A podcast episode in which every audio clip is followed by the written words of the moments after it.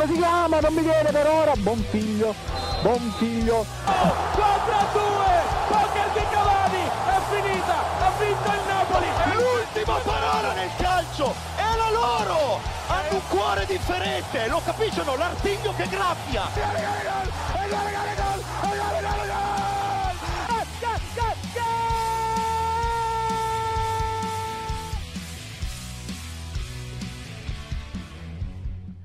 Ed è una gaudiosa buona serata, cari amici di Goal Speaker. Fuori splende il sole. Le temperature sono quelle primaverili. Ormai l'ora legale è vicina. Il vostro Marco Cangelli vi parla. Ed è venerdì 25 di marzo. Per cui, cosa potrebbe andare male quest'oggi? Nulla. Vorreste te è già andato voi. male tutto ieri. E avete sentito già la voce di Ivan Andrea Godina che saluto, che è arrivato in orario sempre puntuale lui, a differenza di qualcun altro che invece fa So- sono arrivato prima, cosa vuoi dalla mia vita? Scusa. Prima Ma- è relativo. Matteo Garaventa. Buonasera a tutti, è un piacere dopo un turno di pausa per eh, ricaricare le pile, diciamo così, siamo tornati alla grandissima. Diciamo che che- per andare a portare fortuna al Genoa, ma non all'Italia, perché sì, cosa volete che sia andato male? È andato male solo che anche per quest'anno non andremo ai mondiali. Sto rivalutando Ventura io. Ma sinceramente, caro Ivan, se ne vogliamo parlare subito, io ho sempre rival- rivalutato il povero Giampiero e direi che è arrivato il momento di chiedergli scusa. Sì, dai, alla fine quello che, che- che a uno viene veramente da pensare è dire sì, noi abbiamo sempre dato tutta la colpa a Ventura, però forse c'era proprio qualcosa di marcio un po' nella squadra, eh. Cioè, i giocatori sono ancora quelli per tanti M- versi. Molti, molti, sì. E, molti, e alla anzi, sono fine, dopo cambiati. quattro anni, siamo ancora qua a piangerci addosso. Sì, c'è, è vero che c'è stato quell'intremezzo della, di due anni di- dell'anno scorso, in realtà, appunto dell'europeo, che siamo riusciti appunto a vincere l'europeo, che a questo punto eh, credo che sia una cosa che non sia mai successa in- in- mai, cioè nel senso una cosa che una nazione non si riesce a qualificare ai mondiali, vince l'europeo e poi noi non si qualifica di nuovo ai mondiali, cioè cre- credo che Quattro volte un record, eh. Un record. Allora, la Grecia, Sì? la Danimarca, Sì? La Spagna. No. La Spagna nello- nel 60. No, ce n'è una terza che non è la Spagna. Non è la Spagna. eh, la Jugoslavia? No, sei vicino. Cecoslovacchia. Bravissimo! Però comunque apprezziamo. È, è un buon record eh, Esatto. comunque, cioè nel senso n- non- non tu- molte nazioni non ci sono ancora arrivate, insomma. Non ci Vabbè. sono arrivate ad andare ai mondiali, non ci sono arrivate ad andare a vincere gli europei, non ci sono arrivate a fare cose, Ivan. Perché Non ci sono arrivati a fare questa, questa mega giocata che abbiamo fatto noi di per non qualificarsi ai mondiali, vincere gli europei e non qualificarsi ai mondiali di nuovo. Ma allora a questo punto, visto che siamo partiti subito col botto scoppiettanti, ma come è giusto che sia, secondo voi l'europeo è stato soltanto un caso eccezionale, per non utilizzare altri termini scurrili che mi verrebbero? Allora, secondo me c'è stato molto di eccezionale perché dai, oggettivamente tutti lo, lo dicevano che come organico comunque non eravamo sicuramente la nazione più forte. Cioè, guarda, guarda la nazione della Francia, cioè guarda la Francia. Secondo me c'è stata fortuna e poi secondo me c'è stato anche qualcosa di, di magico, no? Che un po' è successo lì ne- nell'ambiente, nella squadra in quei giorni che, che poi si è perso proprio completamente. So cosa ne pensi tu, Teo. Ma sì, diciamo che è, è difficile da decifrare, è una situazione particolare. Eh, I problemi della nazionale non li scopriamo oggi, eh, ce li portiamo dietro da tanto tempo perché facendo un'analisi un pochino più ampia c'è da dire che nel 2026 saranno 20 anni che la nazionale non eh, farà un mondiale decente perché l'ultimo mondiale che tra l'altro abbiamo vinto è stato nel 2006 in Germania, poi le parentesi Sudafrica 2010 e Brasile 2014 eh, diciamo mondiali abbastanza da dimenticare non solo per l'eliminazione ai gironi che comunque ci può stare se capiti in un girone tosto ma soprattutto per eh, la Perdere qualità del gioco Costa Rica. Esatto, perdere col Costa Rica. Nel 2010 siamo andati a casa con la Nuova Zelanda e la Slovacchia e il Paraguay. Cioè, eh, indubbiamente ci sono tanti problemi nel calcio italiano che non scopriamo oggi. Eh, ce li portiamo dietro ormai da un decennio, da quando l'ultima italiana che ha vinto un eh, torneo internazionale importante è stata l'Inter in Champions League nel 2010. Da allora è stato un calando, ci siamo sempre specchiati nel fatto di aver vinto il mondiale nel 2006, avere una tradizione incredibile con Juve, Inter e Milan, ma la verità è che il calcio è andato avanti e noi siamo rimasti a 15 anni fa, a 20 anni fa e adesso devi recuperare il gap che si è creato secondo me con le nazioni come Francia, Spagna e Germania che invece sono le innovatrici sul panorama calcistico europeo e lo stanno dimostrando con i risultati che ottengono.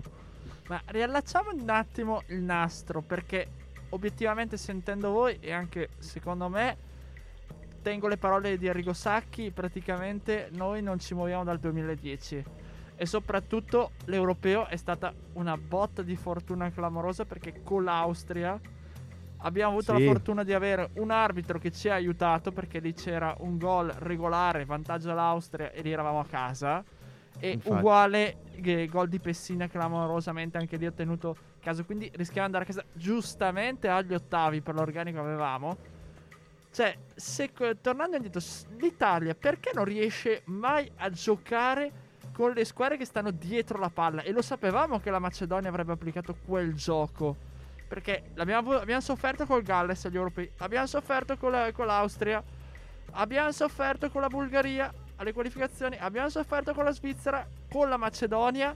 Cioè, tutte squadre che si chiudono e il nostro gioco diventa prevedibile. Cioè, non puoi giocare sempre con Spagna, Francia, Inghilterra o Germania. Si tirare fuori quelle cose. Qual è il problema? Secondo me il problema è che manchiamo di qualità.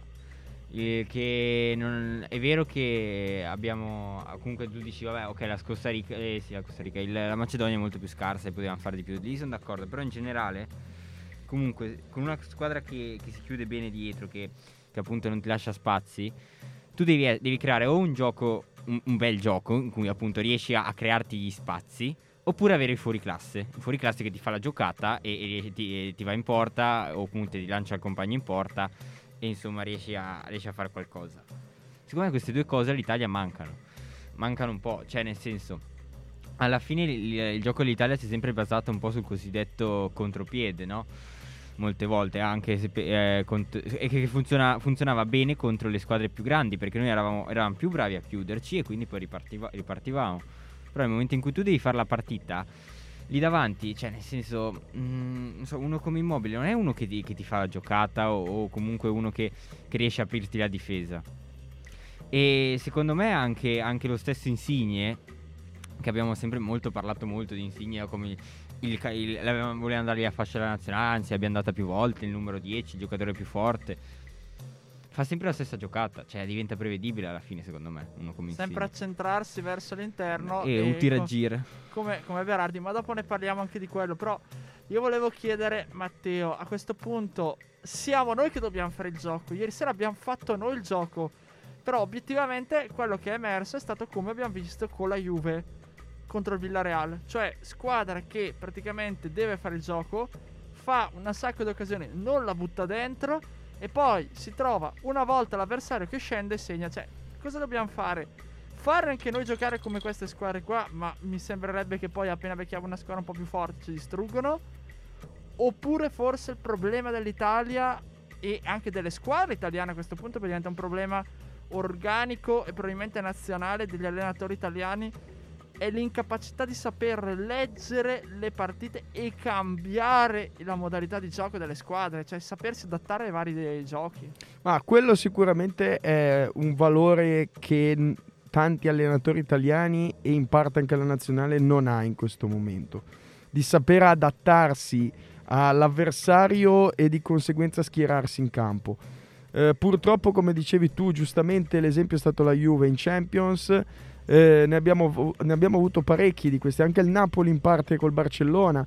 Eh, purtroppo, te l'ho detto, secondo me il discorso è in questo momento noi siamo rimasti molto indietro. Il calcio è andato avanti e purtroppo vedi che in un gioco come il nostro, a livello italiano, in cui il, la giocata più ricorrente è il retropassaggio al portiere per iniziare l'azione solita da dietro che deve essere composta da una ragnatela di passaggi, diventa inutile e fa risaltare determinati attaccanti con caratteristiche di verticalizzazione come possono essere Osimene, Lukaku, ehm, Abram, dei fenomeni quando negli altri campionati fanno fatica, fanno tanta fatica. Vedi Abram l'anno scorso al Chelsea, vedi quest'anno Lukaku eh, col Chelsea. Quindi secondo me è proprio il nostro gioco che in questo momento è indietro, lo dimostra il campionato paragonato a livello internazionale con, eh, con gli altri campionati, quando le nostre squadre giocano in Champions, in Europa League fanno sempre fatica e la nazionale purtroppo rispecchia quello che è eh, in questa situazione il nostro movimento. L'europeo è stata un'eccezione anche perché c'erano due giocatori che non c'erano ieri sera, che erano Chiesa e Spinazzola, che la giocata la possono fare e praticamente le nostre partite si sono basate esclusivamente sulle loro azioni perché contro la Turchia nella prima partita del girone. Il primo tempo era finito come ieri sera con la Macedonia. E se non la sbloccavamo con quell'autogol dopo che ha fatto una discesa clamorosa Spinazzola al sessantesimo avremmo pareggiato 0-0 se non avrebbe vinto la Turchia come ieri sera la Macedonia. E questo, eh, adesso forse non saremo qui a parlare di europeo e cosa. Sono anche, eh, diciamo, le situazioni, gli eventi all'interno della partita, però eh, non puoi basare il tuo gioco esclusivamente su Spinazzola da una parte, Chiesa dall'altra, che in un certo senso spaccano eh, le azioni, spaccano le partite, perché poi non hai nient'altro e quando ti mancano quei due giocatori lì ti ritrovi senza uno spartito da seguire. Bellissima la rete di passaggi, eh, 60% di possesso palla, ma hai fatto 25 tiri e non hai fatto un gol. Eh, non va bene. Cioè vuol dire che c'è qualcosa che non va. Le grandi squadre non fanno 25 tiri. Sì, sui tiri poi secondo me c'è un po' da dire. Che sì. Senso, i, i, tre quarti erano murati, cioè nel senso, secondo me dove anche i tiri nel senso, un conto è, dico, arrivo davanti al portiere e tiro, no? E un conto è quel tiro lì, un conto è, c'ho il multidifensore davanti e tiro lo stesso, vabbè, da prende. Cioè, nel senso che l'ha fatto molte volte l'Italia. Esatto. Eh. Guarda Berardi, eh. poverino, ha castrato Muslili, come si chiama, poverino, gli ha tirato due o tre volte nei gioielli di famiglia. Cioè, perché secondo me l'Italia comunque di occasioni in cui veramente poteva segnare le conti sulle dita di una mano, eh, secondo me. Eh, quella di Berardi che quella ha tirato Berardi, sicuramente. Eh, contro il Milan, tra l'altro aveva fatto una roba simile. Eh, ma vi ricordate che cattiveria ci aveva a San Siro sì, quando vabbè. il Sassuolo ha vinto col Milan? Che cattiveria ci aveva Berardi a Sass- col Milan contro il Milan a San Siro in campionato e ieri sera a Palermo mi tiri una ciabattata così che Dimitrievski era dalla bandierina praticamente ma cazzo ma devi sfondare la porta cioè, se tu sei lì davanti dopo io posso sbagliare quando gioco a calcetto ma io non, so, non gioco in nazionale e sono, posso essere una pippa ma se sei lì davanti cioè, tiri una legnata piuttosto me la spari su eh, sopra infatti, la traversa. Infatti, ma... è quello che dico. Poi ci sta a sbagliare, perché ci sta a sbagliare, ma... Ma lì vuol dire che sei sotto esatto. pressione, che sei completamente schiacciato dalla pressione contro la Macedonia del nord, non stiamo parlando della Spagna, della Francia, dell'Inghilterra dell'Argentina. E sei campione d'Europa e rappresenti i colori della sesta squadra nel ranking mondiale che si sta giocando una qualificazione per giocare i campionati del mondo, sei l'esterno d'attacco non puoi permetterti di avere questa pressione perché vuol dire che non sono palcoscenici che puoi no, sopportare. Hai segnato 12 o 13 gol in Serie A, hai fatto altrettanti assist, sei in testa alle classifiche per la combo in tutta Europa nei migliori 5 campionati europei e fai ste cazzate. Eh. Lui, eh. come dire, altri che possono essere aver fatto così perché anche Immobile ne ha fatti tutti i colori ieri sera. E qui mi viene sorge un'altra domanda, che, una riflessione che faccio. Che guardando anche il gioco delle, del campionato italiano, delle squadre italiane, mi dicevi anche tu Matteo, cioè è successo praticamente che le squadre italiane giocano tutte completamente puntando sugli esterni sugli esterni e sui falsi 9, che di punte non ne abbiamo. Ma non soltanto a livello italiano, ma anche a livello di campionato. Tant'è che è scattata un'asta per Vlaovic perché è uno dei pochi così. E il Milan punta ancora su Ibra che ha 41 anni. E Giroud, e Giroud che ne ha 36. Però neanche lui non è proprio così una punta centrale. No, è vero, è vero, assolutamente. Cioè, noi abbiamo pochissime punte centrali che sono Belotti, Raspadori. No, Raspadori no, scusate. Belotti, Scamacca. Scamacca eh, immobile non è neanche effettivamente una punta così. Mi prendi Belotti e Scamacca e me le metti in tribuna. Va bene, Scamacca poteva aver avuto un problema. Ma Belotti me lo spara in tribuna. Mi lasci Joao Pedro, che è massimo un falso 9. Che per quanto tutto il bene le voglia, per quanto io abbia peraltro sostenuto qua, e non lo nego, durante le qualificazioni che andava convocato, perché in quel momento era in forma e andava convocato Adesso tu lo convochi che è completamente fuori forma, esatto. non sta esatto. combinando nulla e lasci in panchina lui, però lo fai entrare per cosa poi? Cioè, non è colpa sua. Sì, no, È ma... dimostrazione che sei in aria. Ma poi, eh, cioè, devi anche valutare, secondo me, all'interno della stagione i momenti. Esatto. Eh, Mancini purtroppo probabilmente non ha avuto il tempo di preparare questa partita, bisogna essere sinceri, perché si è affidato al gruppo che conosceva, che è quello degli europei. E facendo così ha mandato in campo della gente che in questo momento è, è un po' a Ma- corto di Matteo, benzina. Scusami una cosa, però eh, non puoi stare a fare cosa fai? Degli stage o roba del genere. Cosa cambia? No, Ha no, ma io dico... stage- no, vuol dire che non sai leggere la stagione. Eh, per quello, ma ti dico, se avesse avuto magari la famosa settimana in più, poteva No, convocava provare gli stessi, convocava gli stessi. No, ma ha sì, fuori- convocare sì, però dico poi a far giocare eh, Barella è in un evidente stato di, di calo fisico, di condizione che non gli consente di giocare come era, ai, ai livelli che era abituato l'anno scorso e gli europei. Eh, avrei preferito dal primo minuto un Tonali, un Lorenzo Pellegrini. Io Giorginio Eh, ieri non l'ho visto in campo. Appunto, Giorginio ci ha messo sopra il numero 10, come si chiama? Bardi, quello della Macedonia, e Giorginio non ha toccato palla. Giorginio agli europei, non stiamo adesso a farci raccontare chissà che cosa. Agli europei, nelle partite con la Svizzera, contro la Turchia, contro eh, l'Austria, non l'abbiamo mai visto. Ma Cioè, infatti, zero, cioè, è, uguale ieri sera, poi ti trovi l'avversario che ti mette in difficoltà e così, ma torno al punto di prima. Cioè, si può avere un campionato dove si punta soltanto sugli esterni e uguale alla nazionale, perché a fine... E le punte poi le, le- le scarichi così. Non è forse un problema proprio di questione anche di... ehm, come si potrebbe dire? Una questione di mentalità nelle scuole calcio. Sì, nelle scuole calcio, ma tut- in tutto il sistema. Eh, il problema sta alla base. Purtroppo vedi, parlando sempre del campionato, l'emblema è giocatori come Immobile, come Berardi, sono in testa alle classifiche di gol e di assist. eh, ti fanno capire il livello che ha in questo momento la Serie A, che è un livello bassissimo, perché una squadra come la Juventus è riuscita a rientrare nella corsa scudetto perché le tre davanti se lo sono menato, tra virgolette, per un, due mesi e mezzo. La Juventus è una squadra che ha fatto fatica a vincere in casa con lo Spezia, che ha vinto 2-0 in casa con la Salernitana, non so neanche per quali ragioni, motivi, perché Vlaovic e Dybala, ma in questo momento la Juventus perderebbe con metà delle squadre che ci sono nel campionato di Serie A e probabilmente con tutte quelle che ci sono in Premier League e in Bundesliga. Perché non ha, non ha il gioco, non ha la capacità di riuscire a... Ho detto la Juventus per non dire l'Inter che in questa situazione è molto simile e il Milan è un po' superiore perché riesce a sfruttare le situazioni secondo me Perché come... sa leggere il gioco. Esatto, come è successo con l'Empoli, come è successo col, col Cagliari con il gol di Bennasser. E per questo è leggermente superiore, ma tutte le altre sono veramente poca cosa.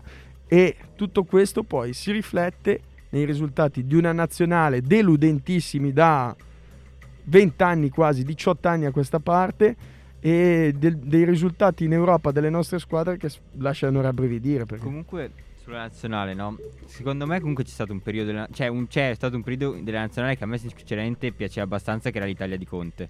Quando c'era Conte come allenatore, quella parte lì sinceramente io non la butterei via. No, quella parte lì assolutamente, però anche Conte.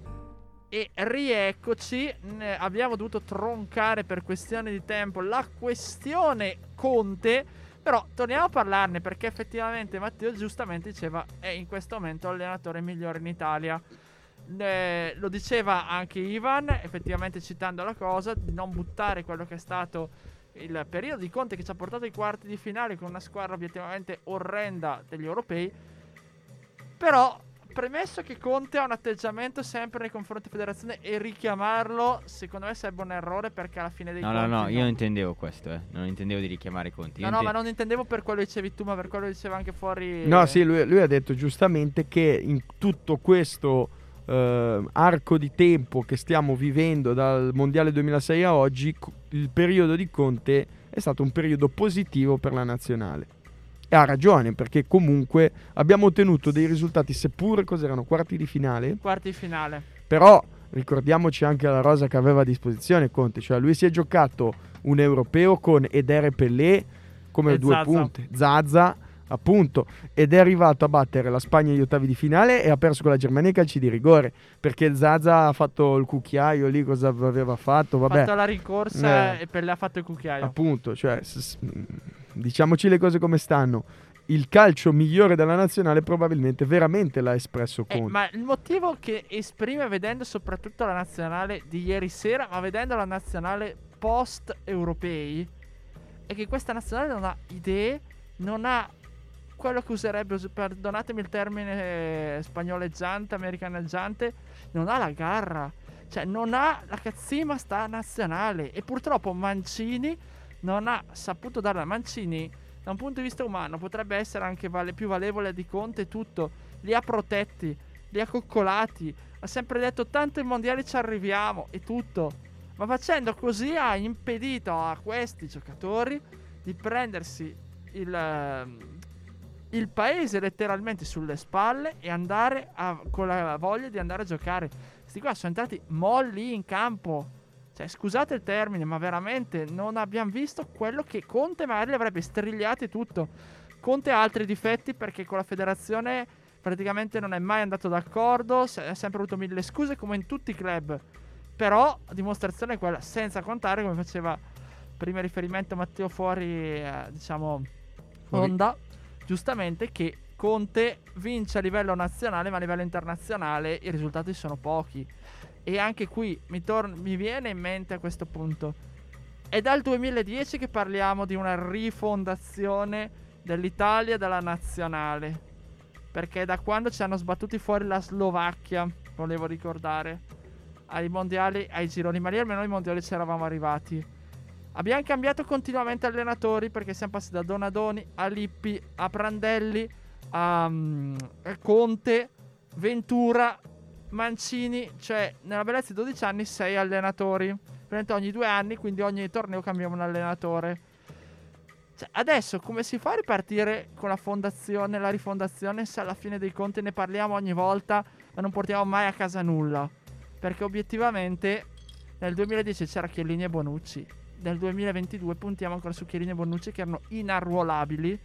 E fare entrare Chiellini in quella maniera lì inutilmente ha probabilmente favorito anche il, il gol di Traikowski dove ha grosse colpe anche Donnarumma perché obiettivamente un portiere se sei il migliore al mondo non parti così in ritardo però ecco vorrei chiedere a voi da dove ripartire a questo punto sta rifondazione Ma eh, diciamo che in questo momento, secondo me, eh, è un momento molto complicato, indubbiamente. C'è questa partita ehm, difficile anche da descrivere di martedì contro la Turchia, tra le sconfitte che mm, ha un senso abbastanza relativo e probabilmente io credo sarà l'ultima sfida sulla panchina della nazionale di, di Mancini. Eh, poi bisognerà vedere cosa decide di fare la, de- la federazione.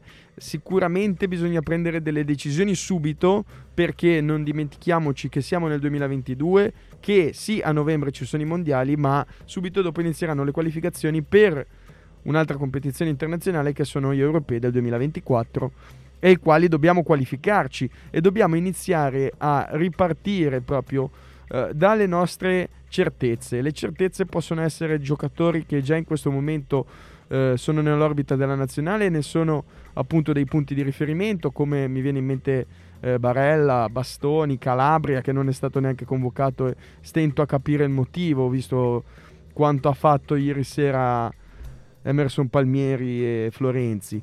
Ehm, ce ne sono tanti giocatori sui quali bisogna puntare per Chi- Chiesa stesso, Zaniolo, eh, Spinazzola e da questi poi aggiungere magari dei giovani che stanno venendo su interessanti come possono essere gli Scamacchi, i Frattesi, i Raspadori eccetera eccetera e soprattutto farci un esame di coscienza a livello nazionale di tutto il movimento per capire che non siamo più eh, sul tetto del calcio europeo, non tanto a livello di risultati della nazionale, ma a livello di tutto il movimento. Noi ci siamo sempre specchiati negli ultimi 15 anni di essere eh, la patria del, del calcio che viene raffinato qua perché l'hanno inventato gli inglesi, ma gli italiani l'hanno raffinato eh, dopo 150 anni di storia. Non è più così. Il calcio vero, il calcio bello si gioca all'estero in questo momento, si gioca in Inghilterra, si gioca in Germania, si, gio- si sta rigiocando in Spagna dopo un periodo un po' di mh, inframezzo tra il guardiolismo e, e quello che sta succedendo adesso, perché tutta la generazione di fenomeni 17-18 anni, Pedri, Gavi, eh, quello del Villarreal, come si chiama, Jeremy Pino, eh, Gerard Moreno, hanno una serie di giocatori che noi in questo momento ce li sogniamo, perché i Raspadori, i Scamacchi, i Frattesi, eccetera, eccetera, non riescono a essere al passo di quella gente lì. E la dimostrazione l'abbiamo avuta agli europei a giugno, quando la Spagna, con una formazione che avrà avuto un'età media di 23-24 anni, ci ha fatto correre per tutto il campo e ci ha portato i rigori. Ecco, a tal proposito, Ivan, mi collego subito con quello che ha detto Matteo. Obiettivamente abbiamo una nazionale che è vecchia e ha dei giovani che sono pochi e soprattutto non funzionano così bene come gli spagnoli. Sp- però nel calcio spagnolo, le squadre spagnole, vedi Barcellona, dove giocano Ferra- Ferran Torres, Pedri, Gavi, sono usciti dalla Champions, ma non hanno preso e hanno buttato i giocatori in prestito via così per colpa loro perché sono troppo giovani prendendo dei vecchi bidoni. Ma hanno deciso di continuare a puntare su quello, nonostante una squadra completamente in totale crisi ormai da anni a Barcellona. Secondo te, Ivan, le squadre italiane a questo punto, considerate che comunque tanto non andiamo oltre gli ottavi di Champions come abbiamo potuto vedere e massimo i quarti Europa League, non sarebbe l'ora di svegliarsi e iniziare a puntare piuttosto sui calciatori giovani italiani, mettendo da parte quelli per un momento, quelli che sono gli interessi tutto economici e così via. Perché obiettivamente chi l'ha fatto, anche se non tutti italiani, ma una parte anche di italiani, lo stavano dicendo che erano i grandi assenti, che il Milan ha sofferto per dieci anni per poi arrivare a un certo punto per giocarsi lo scudetto con una squadra giovane ma è l'unica in Italia che lo sta facendo. Cioè, non è forse che dovrebbero tutti i club italiani far questo, quelli perlomeno d'elite, perché squadre poi obiettivamente di rincalzo ci, di provincia ci ritroviamo poi a dire mica farò giocare l'attaccante del Cagliari con la nazionale. Allora, due cose. Prima di tutto, Teo, tu parlavi, hai nominato no, giustamente una serie di, di calciatori con, eh, italiani promettenti, no, su cui dicevi si può, si può, appunto riformare poi la, la, nazionale, parlavi dei vari Scamacca, dei Raspadori, oppure anche già promettenti ma già un po' più affermati, quindi parlavi dei, dei vari Chiesa, dei vari Zagnolo, però anche qua tu hai fatto una serie di nomi, però non c'è un numero 9, non c'è una punta. E questo è un problema che, che rimarrà. Poi, tornando appunto a quello che tu dicevi Marco, allora, secondo me per quanto riguarda l'esempio Milan, è vero che il Milan ha puntato eh, molto sui giovani, tu dici è dieci anni che punta sui giovani e adesso è arrivato a, a vincere lo scudetto, però è anche vero che ha puntato per anni secondo me su giocatori che poi si sono rivelati un po' dei bidoni, eh. Cioè, è, è andata bene che adesso questi giovani, magari anche non gli è andata bene, eh, magari è stata anche, anzi sarà sicuramente anche merito di Baldini, ha avuto una visione, ha, ha comprato i giocatori giusti però nel momento in cui tu porti, punti su Bertolacci, cioè su punti su certi Luis Adriano, Luis Adriano. Carlos no, Bacca. No, Carlos Bacca era parlando del Milan degli ultimi anni che ha messo da parte, gli ultimi dieci anni non è che ha giocato sempre con i giovani. Ha fatto l'errore di tante big, quello di comprare giocatori apparentemente già pronti che poi in realtà si sono rivelati non adatti. Juraj Kuzka. Cioè... Certo, certo, secondo me appunto è questo, è questo il rischio, è proprio questo il rischio. De- devi fare attenzione con i giovani perché secondo me anche un'altra cosa che è stata determinante nel, in questo Milan è stato il fatto di prendere sì dei, dei, giocatori giovani ma affiancarli comunque con dei giocatori anche di esperienza. Vedi l'operazione Ibrahimovic, no?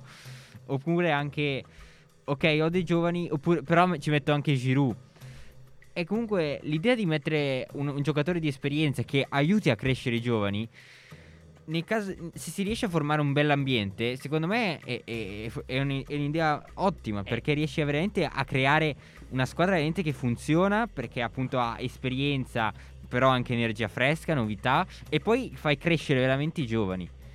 Eh, e... Ma allora a quel punto prendere un Verratti, un Giorginio se vogliamo salvarlo questi giocatori o comunque iniziano ad esserci Chiesa, Barella che sono classe 97, comunque iniziano ad avere una certa età da un punto di vista maturazione agonistica, non sono più giovanissimi.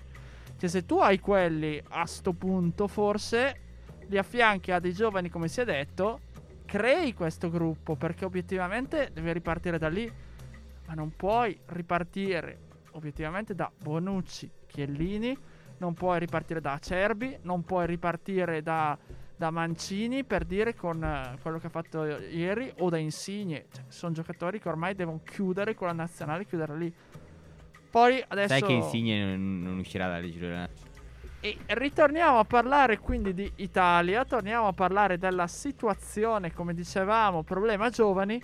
Qui lancio un'altra bordata, poi vediamo cosa dicono i miei colleghi. E riguarda a questo punto mettere delle regole alle squadre, perché obiettivamente se non si decide... Già adesso ci sono delle regole per cui devi avere quattro italiani, devi avere roba del genere per favorire la nazionale, ma bene o male si trova sempre il modo per uh, aggirare queste regole. Siccome io sono andato a vedere mh, questi giorni, proprio prima dello spareggio, un po' la situazione dell'Under 21, che gioca tra l'altro in questi minuti, se non ricordo male, con Montenegro. Sì, alle sei e mezza. Quindi sta giocando.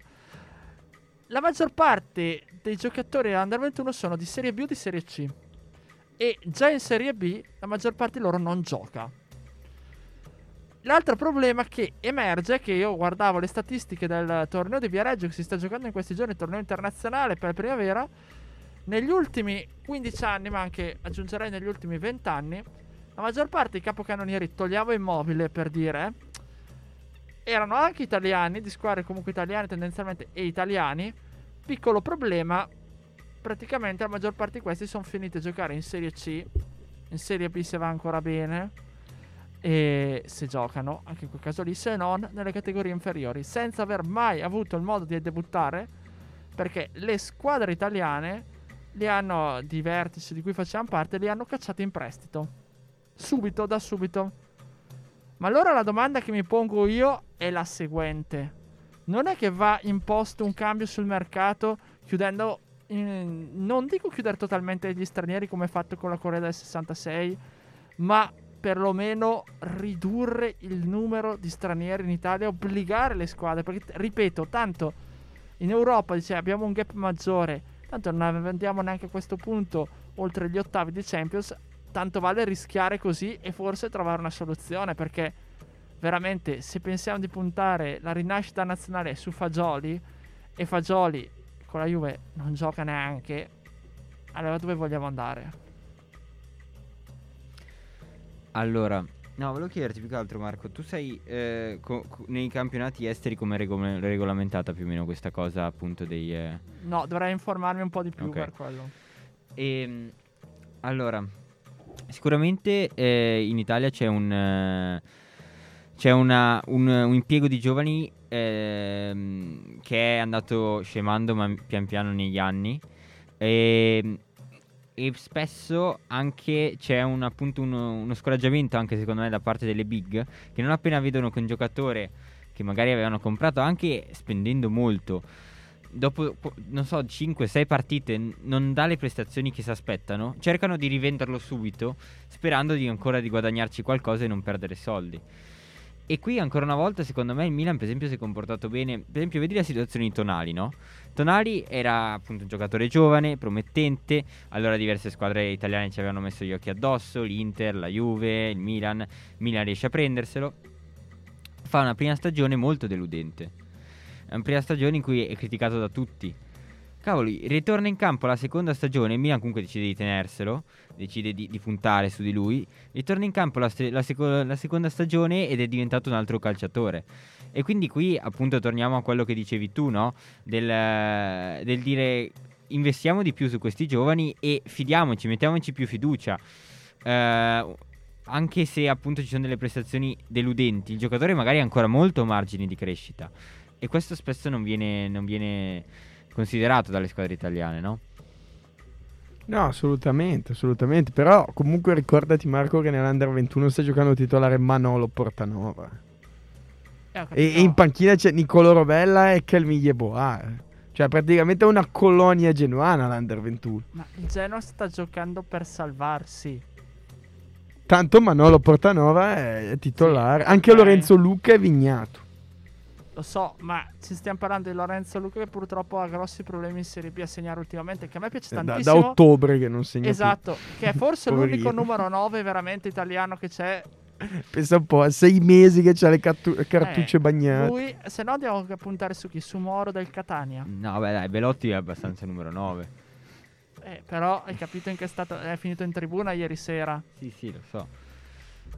E ci siamo di nuovo. Chiudiamo questa puntata dedicata interamente alla nazionale. Ricordando che nella nostra fascia si andrà a giocare la Macedonia martedì insieme al Portogallo che ha vinto 3-1 con la Turchia. Ha rischiato perché il, Ma- il Maz l'ha buttata via sbagliando il rigore ottantesimo. Ma comunque Portogallo che a questo punto è favorito per andare ai mondiali. Ma Matteo, tu ci hai detto che potrebbe essere l'ultima partita con la Turchia amichevole, già prevista in programma se le cose fossero andate male, e infatti le cose sono andate male. L'ultima partita dei Mancini. A questo punto, chi c'è al posto suo? Perché io non trovo nessuno, nonostante Mancini, ripeto, non mi sia piaciuto per nulla dopo l'europeo. Cioè, Eh. vogliamo mettere Cannavarro insieme a, a Lippi? No, vabbè, quella- diciamo che anche la voce più frequente che è comparsa sui giornali e sui media quest'oggi, ma io ho sentito parlare anche di un ringhio Gattuso, che non sarebbe per nulla male secondo il mio punto di vista, eh, ah, sì. per cioè, il me con- carisma. esatto, con un carisma del genere non avresti fatto quella partita. Appunto. Macedonia. E dato che deve essere un periodo di transizione per arrivare non so dove, però... Perché anche obiettivamente rivincere l'europeo non è che porti molto altro. Adesso puntiamo Vabbè, mondiale. tanto eh, se vinciamo tutti gli europei poi... Cioè, nel senso. Monopolizziamo Possiamo vincere sempre la Nation europei. League. Esatto. Ci manca quella. Ah, puoi sempre vincere il tuo girone. Ah no, quello l'ha fatto la Svizzera. Di qualificazione. No, a parte gli scherzi. Secondo me un Gattuso in questo momento potrebbe dare una svolta quantomeno di carisma alla squadra. Ci metti un bel Sarri nazionale. Mauri Sarri. Ah, Anche. Però se noi andiamo a vedere, abbiamo detto, citato così. E se Pioli lasciasse il Milan per la nazionale a fine anno dopo aver vinto lo scudetto? Eh, chi prende il No, Milan? l'hai guffata tantissimo. Nagelsmann? Ragnik? Chi è che prende il Milan? Eh, il problema è quello alla fine dei conti. Cioè, è un problema per i rossoneri, è un problema per. Cioè, chi c'è a questo punto libero sulla piazza? Non c'è nessuno, è quello il problema. Boh, vabbè, allora Valevole. Milan potrebbe anche andare a, pre- a attingere magari più da un allenatore estero. E comunque, cioè, in nazionale, diciamo, no. No. Cioè, boh, non lo so. Nagelsmann. cioè- Tedesco. Esatto, chi metti Radnik in nazionale? Non lo so. Ma non cioè, so, poi magari quest'estate c'è anche un po' di giro di allenatori, eh, nel senso bisogna vedere. Bruno Labbadia in nazionale. Cioè, non so, prendi Blessing in nazionale, che forse sì, che gli dà quel carisma, quella, quella strigliata per... Blessing lasciamelo dov'è che va bene così ora come ora. Non toccarmelo. Vabbè, per la Serie B vi serve. Secondo te si salva il Genoa, Teo? Non rispondo. Non voglio rispondere.